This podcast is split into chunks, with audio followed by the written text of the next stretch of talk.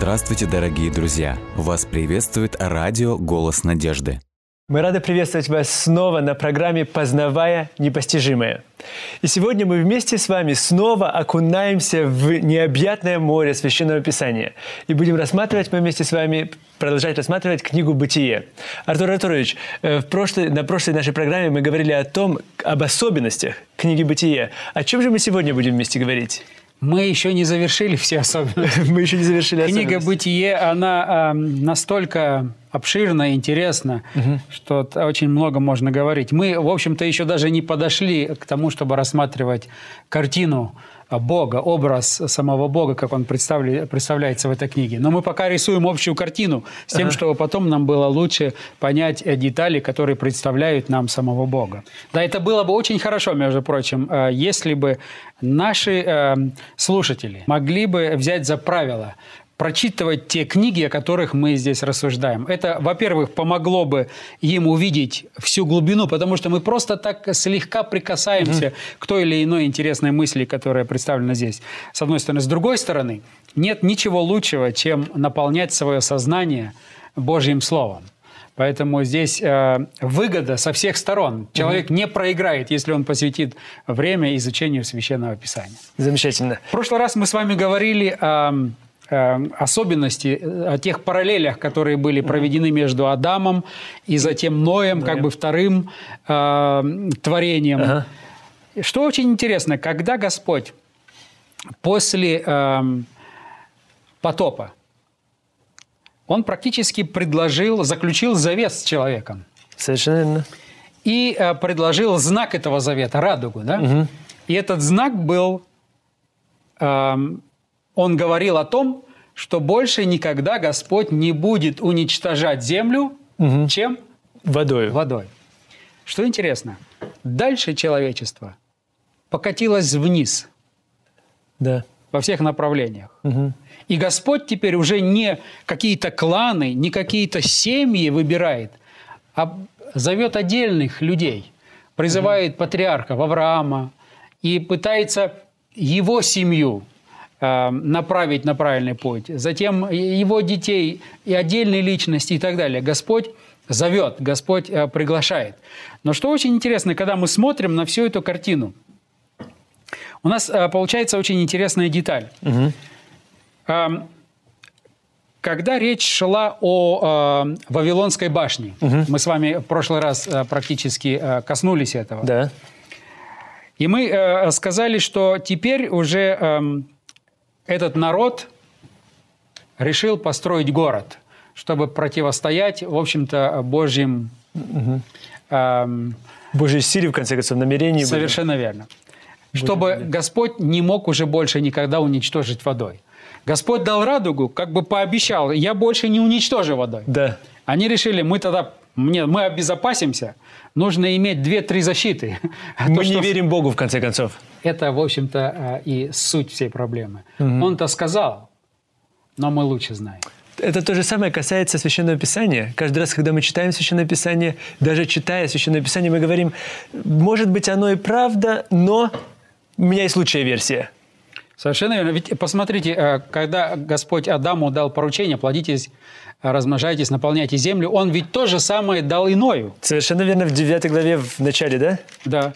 Но они сказали, нет, мы не пойдем. Мы не будем распространяться по земле. Мы все построим мегаполис. Нам хорошо вместе. Ты говоришь так, а нам так лучше, и нам безопаснее. В случае чего мы построим, мы защитимся и так далее. И теперь, когда человек как бы имеет это обещание, что Господь больше не уничтожит, человек э, начинает строить большие города, как бы говоря о том, у нас Господь теперь в заложниках, Бог у нас в заложниках. Он нам пообещал, больше уничтожения не будет. Мы будем жить, как мы хотим. Угу. И потом морально-нравственное разложение до того дошло, когда мы читаем о, о Содоме и Гоморе, да. что Господь вынужден этот город уничтожить. Но поскольку он обещал, что он водой больше не будет, он уничтожил тем Содом и Гомору. Огнем? Огнем. Практически в миниатюре, мы говорим, что книга «Бытия в миниатюре» показывает историю всего человечества. Да. Оно как бы показало все до потопа, А теперь как бы больше уничтожения не будет. Как же будет? Господь показал через Содом и Гоморру. Вот так будет. Вот так будет, если вы не изберете жизнь. То есть это путь смерти. Если вы этим путем пойдете, вот чем все закончится. Содом и Гоморра – это ваша цель. Результат Результат. Совершенно верно. Лучшее слово. Это результат вашего пути. Хотите идти со мной? Пожалуйста, вот путь, идите по нему. Господь показывает и э, демонстрирует это. Что интересно, в 11 главе, о которой мы с вами в прошлый раз говорили, о строительстве Вавилонской башни, Да. то одна из причин, представляемая нам здесь в четвертом тексте, сказали они, построим себе город и башню высотою до небес. И вот дальше читайте. И сделали себе имя. И сделаем себе имя. Вы можете себе поставить- представить? Сделаем себе имя, прежде нежели рассеемся по лицу. Они понимали, но если Господь есть, то против Него ведь не пойдешь. Поэтому мы-то пойти в конце концов пойдем, но пойдем тогда, когда мы захотим. Ну да. То есть они уже смешивают волю Божию со своей. И что получается? Но основная задача – сделаем Себе имя. себе имя. Что очень интересно, когда вы посмотрите на 10 главу, здесь э, родословия представлены. И начиная с 21 текста 10 главы, начинается родословие Сима. Сима. Были дети Иусима, отца всех сынов Иуда. И перечисляется. Затем родословие Сима прерывается, идет рассказ о строительстве Вавилонской башни. Да. И э, Снова, снова как только повторяется. завершилось строительство Вавилонской башни, история это представлена, снова пройдет продолжение родословия э, Сима. Сима. 11 глава, 10 текст. Да. Вот родословие Сима.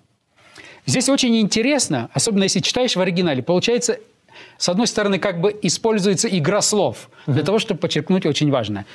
Идет родословие Сима, затем прерывается, идет э, описание Вавилонской башни. Затем идет продолжение родословия э, Сима. Сима. Сим в переводе на русский язык означает имя. Сделаем себе имя. Совершенно верно. Э, э, По-еврейски Шем, Сим. Это имя. То есть получается, что родословие Сима, строительство Вавилонской башни с основной целью построим себе, Имя. сделаем себе имя, Сделаем Шем. себе имя. Да-да-да. И затем идет опять родословие Сима. Но самое удивительное э, 12, в 12 главе, когда Господь теперь призывает Авраама, Да. и он говорит, «И сказал Господь Аврааму, пойди из земли твоей, от родства твоего и из дома отца твоего, в землю, которую я укажу тебе». И посмотрите, что дальше. Второй текст. Прочитайте, пожалуйста. «Я второй- произведу от тебя великий народ, и благословлю тебя, и возвеличу имя твое, и будешь ты благословен». Представляете? Теперь Господь говорит. Вы здесь спорите, вы пытаетесь себе, Себе имя. имя. Шем, Шем, Шем. Ага. А Господь говорит, Авраам, Я, я приглашаю тебя. Иди, поступай по моему повелению. Я тебя благословлю, и я сделаю тебе имя. Какой великолепнейший урок для нас сегодня.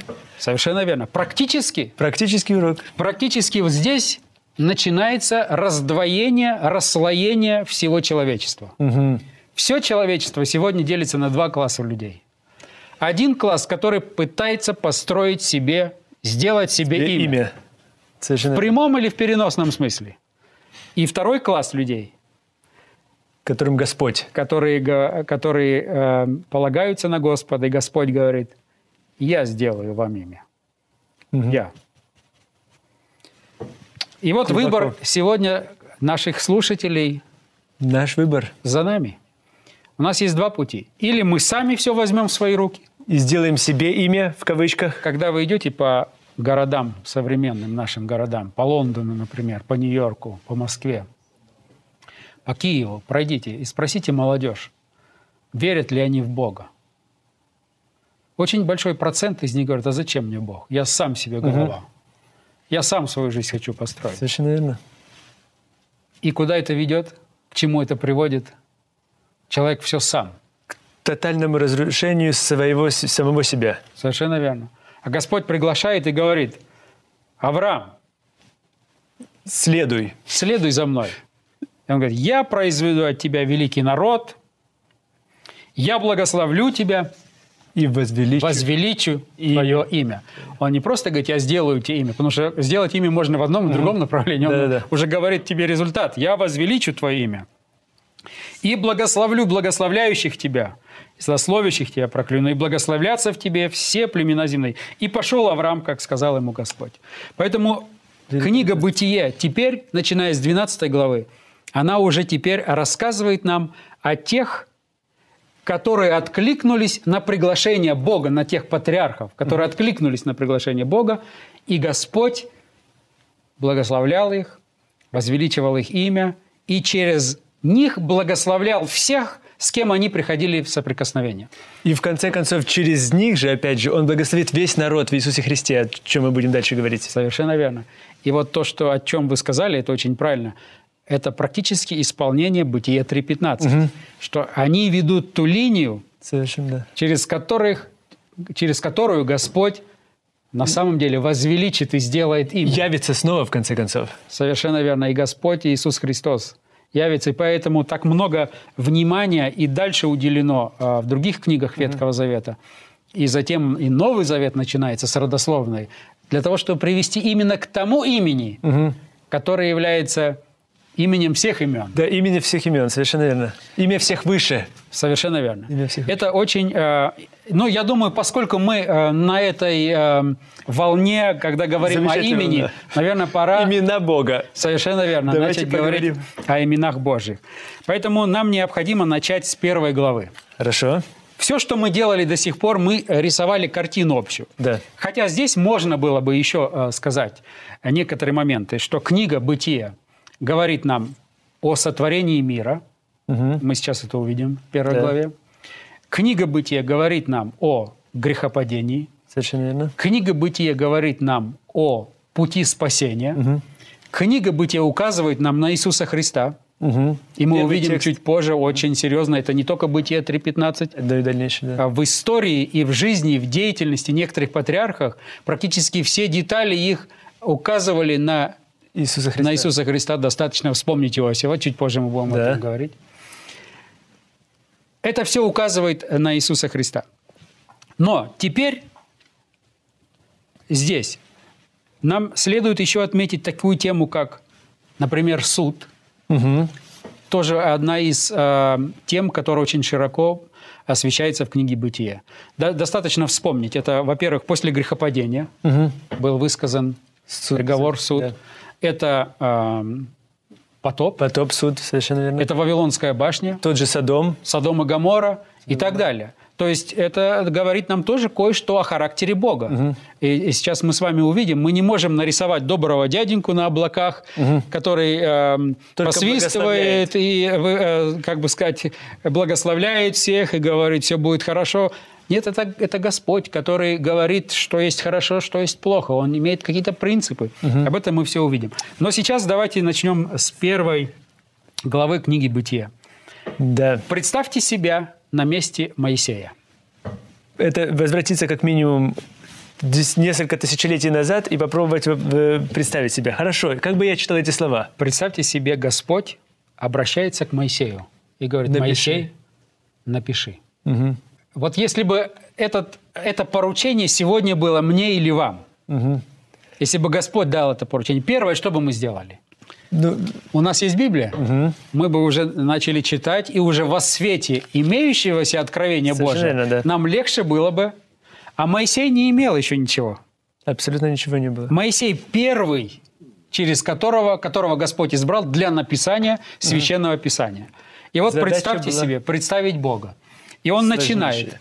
Господь ему открыл, а теперь вот это вот картину, которую ему Господь нарисовал, которую он ему показал, ее теперь надо положить на письмо. Как это сделать? И посмотрите, что он делает. Первая глава, первый текст, он говорит. «Вначале сотворил Бог небо и землю». Интересно отметить то, как э, Моисей вводит вообще Бога, представляет Бога человечеству. Это впервые. До этого устно Господь представлял, но письменно еще никто Бога не представлял. Он первый теперь представляет Бога. И с чего он начинает? Вот если бы вы должны были представить Бога современному человечеству, скажем, жителям города Москвы, как бы вы об- Во-первых, наверное, я бы, наверное, э, не знаю, провел бы как минимум месяц просто, размышляя о том, как же начать эту фразу первую. А, с- очень сложная задача, весьма сложная задача. Тем более, как мы уже говорили, э, Моисей напи- при написании «Бытие» он обращается не только к определенной нации, он говорит всему народу, всему человечеству и описывает все человечество. И, откровенно говоря, сейчас, в свете того, что мы уже знаем, наверняка это самые подходящие слова, которые можно было бы подобрать. Да, но э, важен факт, что он не пытается доказать Существование Бога. существование Бога. Он этого не делает. Это очень интересно. А, Мы бы, наверное, начали доказывать. Вот надо доказать. Апологетика, так называемая. Совершенно верно. Доказать, Защитить Бога. Защитить Бога, что Он есть, показать. Потом по- доказать, что он праведный, даже несмотря на то, что происходит в мире какие-то неудобства или катастро- катастрофы. Моисей начинает просто с того, он говорит, вначале Бог. Все. Не нужно доказывать, значит, может быть. Его ответ, он, он выходит, он говорит, вначале Бог. На любой вопрос, который у вас есть, его ответ один. Вначале Бог. Что бы вы ни думали, в начале Бог. Все. Но этим он, э, используя слово «в начале», он говорит о том, что наша земля и вообще жизнь на земле имеет начало. А если оно имеет начало, все, что имеет начало, обязательно будет иметь Завершение. конец. Эти, этой фразой в начале богословы говорят крылатые такие красивые слова. Англичане на английском языке протологи requires eschatology. То есть мы говорим, Начало. что начало, оно просто требует конца. То есть у нас получается интересно о том, что Моисей начинает с того, что все-таки есть начало. И он сразу ведет к тому, что будет и конец. И поэтому через всю книгу «Бытие» он микрокартину такую показывает, каким образом все это произойдет от начала до конца. Но это еще и видно в свете всего Священного Писания, также, когда говорит, вот начало, и в конце, в самом конце, в книге Откровения мы увидим этот, это завершение. Совершенно верно. Когда здесь, здесь в старой, то есть на этой земле, где мы в раю, а там мы уже на новой земле, в другом раю. И поэтому Господь сам, когда Он представляется, особенно в книге Откровения, в других книгах, говорит, «Я есть им Альфа И омега. и Омега, начало, Начало и конец. конец. Поэтому это в руках Божьих. Но он начинает интересно. В начале сотворил Бог. Первое, с какой проблемой столкнулся Моисей, это то, что Моисей жил в то время, когда все другие языческие народы поклонялись множеству богов. Так называемый политеизм или многобожие. Народы верили, что есть бог солнца, бог луны, бог каждой звезды, Поэтому так и астрологию сегодня любят. До сих пор это сохранилось, как ни странно, в современном, Да. а, цивилизованном, интеллектуальном мире мы практически пользуемся тем, чем пользовались а, тысячелетиями тому назад. Забыли об одном Боге, а, но у нас сейчас множество богов. Но еще одна проблема у Моисея. Моисей знает, что Бог один, Да. но в трех лицах. Бог Отец, Бог Сын. Бог Сын, Бог Дух Святой. Как это представить? Невозможно ничего лучшего придумать, как вот то, что он здесь написал, видимо. Совершенно же, на верно. еврейском Потому языке. что математика нам не поможет. Потому что по математике, если мы говорим Бог Отец один, Бог Сын два, Бог, Дух Святой три. Один плюс один плюс один получается три. А Моисею нужно было показать, что это один Бог, одно божество, но состоящее из трех. трех лиц. Это он как бы берет кольца и кладет одно кольцо на второе кольцо, третье кольцо, но один круг получается. Но как это сказать, как это передать человеческим языком? И вот что делает Моисей? Он берет и практически сталкивает грамматику еврейского языка. То есть, для того, другими словами, он на- находит новую грамматическую форму Совершенно для того, чтобы описать Бога, имя Бога. Вот вы очень правильно сказали, находит. Почему? Потому что э, практически Сегодня э, очень многие специалисты в области древнееврейского языка они мудрствуют и объясняют многие вещи, и они э, готовы показать, где Моисей ошибся, где он не ошибся и так далее и тому подобное, э, подобное mm. что касается грамматики. А на самом деле Моисей для еврейского народа был тем же, кем был Мартин Лютер для немецкого народа. Угу. Потому что когда Мартин Лютер перевел Библию на немецкий язык, он... Подарил немецкий язык, можно сказать. Он, он его, можно сказать, создал. Создал, да. Потому что все эти диалекты, все эти... Он практически предложил один единый язык. Моисей, он практически творит язык. Угу. И нам сегодня, изучающим древнееврейский язык, нам необходимо учиться Моисея и не поправлять Моисея. Да-да-да, а учиться у него. А учиться у него и спросить, что он хотел этим сказать. Ага. Так посмотрите, что Моисей делает. Угу. Он пишет, на еврейском этот текст звучит так. «Берешит бара Элохим, угу. эт хашамаим вегет хаарец». Угу. То есть вначале сотворил Господь небо, небо и землю. Сотворил Господь. Что он делает? Моисей использует э, Божие имя Элохим. Угу. Но, как вы прекрасно знаете, окончание «им» – это окончание им. множественного числа. Угу. И поэтому он говорит, в начале, если так дословно переводить на русский язык, получается, в начале «боги», угу. и, естественно, грамматика и русского языка теперь требует какой глагол? Сотворили множественного числа. То есть вначале боги сотворили. Да, но здесь по-другому. Но по-другому, совершенно верно. Он использует глагол единственного числа, а слово «бог» использует во множественном числе. Угу. И говорит, вначале сотворил боги, небо и землю. То есть, другими словами, он говорит, что Бог один, один. Поэтому глагол единственного числа. Угу. Но Бог в трех лицах, поэтому боги во множественном числе. Сегодня ученые, евраисты, когда они смотрят и изучают это, они говорят, что мы имеем здесь дело с множественным окончанием, указывающим на могущество. Угу. Так называемый plural of majesty. Угу. И на самом деле так и есть. Но это был Моисей, кто это предложил и кто это создал, эту идею.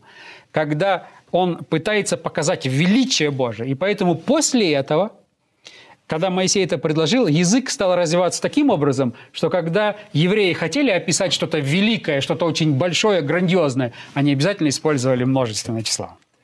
Интересно. Но это был Моисей, кто предложил, это, не, это э, нельзя забывать. Угу. Это был Моисей, кто начал. Не гебраисты это предложили. Гебраисты только изучают, что Моисей предложил. Да, да. Моисей был первым. И он пишет, вначале сотворил в единственном числе, боги Бог во множественном. Для это означает, что Моисей понимал, что он имеет дело с божеством. Это один Бог, это не три разных Бога. Нет, это один Бог, это одно божество. Но это Бог Отец, Бог Сын, Бог Дух Святой. Нам это понять практически невозможно. И Моисей не объясняет, он не тратит ни время, ни энергию. Он говорит просто так, вначале сотворил боги, боги. и Нет. все. А потом он объясняет, что Дух Святой был, угу. э, парил, э, и э, над, над бездной, да? участвовал в творении и так далее. Но самый интересный и важный момент именно в этом. Чуть позже, в первой главе, мы опять увидим, когда речь идет о творении, угу. и со, э, здесь говорится о том, и сказал Бог, сотворим... Сотворим человека. человека. То есть везде есть указание на то, что речь идет о божестве. Но чтобы человек никогда не пришел к мнению, что это три разных Бога, чтобы он никогда не встал на одну ступень со всеми политеистами. Угу, угу. Он везде, где только может, проводит эти детали, показывает, нет, Бог один. И потом во второзаконии, чуть позже, он будет говорить «един Бог». Угу. То есть он будет э, участвовать текст. в этой полемике, да, и говорить о том, что ни в коем мере вы можете подумать, я, участ... я использовал множественное число здесь, множественное число здесь, и в других случаях он глагол использовал множественное число. Угу. Не думайте. Поэтому он и говорит во Второзаконии 6.4, «Слушай, Израиль, я Господь Бог Совершенно един». Верно. Совершенно верно. И это очень важный момент. Угу. Поэтому первый текст, он очень э, важный, основополагающий текст. «Вначале сотворил Господь небо и землю». Угу. Здесь используется имя Божие Элохим. Что оно означает? Это имя Божие Элохим – это имя, которое подчеркивает э, могущество, угу. которое подчеркивает а, способность творить. То есть Элохим – это значит Творец. Всемогущий. Творец. Это всемогущий тот, Творец. который Вселенную сотворил. То есть познавая непостижимого, сейчас мы говорим. Совершенно верно. Практически, да, вы очень хорошо отметили, мы могли бы сказать, вначале сотворил Непостижимый. непостижимые да. небо и землю. А, Здесь очень э, важно это отметить. Бог, который представлен в книге э, «Бытие» первой главе как Бог Элогим, это тот, который сказал и сделалось, повелел и явилось. Вы представляете, иметь такого Бога, который вот сказал и сделалось, повелел и явилось. Нет слов на самом деле, потому что только представить себе на секундочку о том, какой, какое могущество представлено, могущественно, могущественный Бог представлен в этом одном стихе Священного Писания в Бытие, первом стихе. И не зря мы говорили о том, что Моисей как будто бы открывает всю картину и показывает, о каком Боге мы будем дальше говорить. Но мы также столкнемся и с другими именами, такими как Элохим, Эль-Шадай. Так ведь? Мы будем говорить также о Иегова. Что, что же такое имя Иегова? Я бы хотел, чтобы мы вместе с вами в следующий раз обязательно еще раз посмотрели на Бытие, и будем, мы будем вместе с вами открывать чудные, непостижимые истины, познавая непостижимое об именах Бога. Но помните, что не хлебом единым будет жить человек, но всяким словом, исходящим из уст Дорогие Божьих. друзья, До новых вы встреч. можете оставить свои сообщения через WhatsApp и Viber по номеру плюс 7 915 688 7601 или позвонить нам на бесплатную линию, которая работает на территории Российской Федерации. Номер 8 800 100 ровно 1844. 8 800 100 ровно 1844.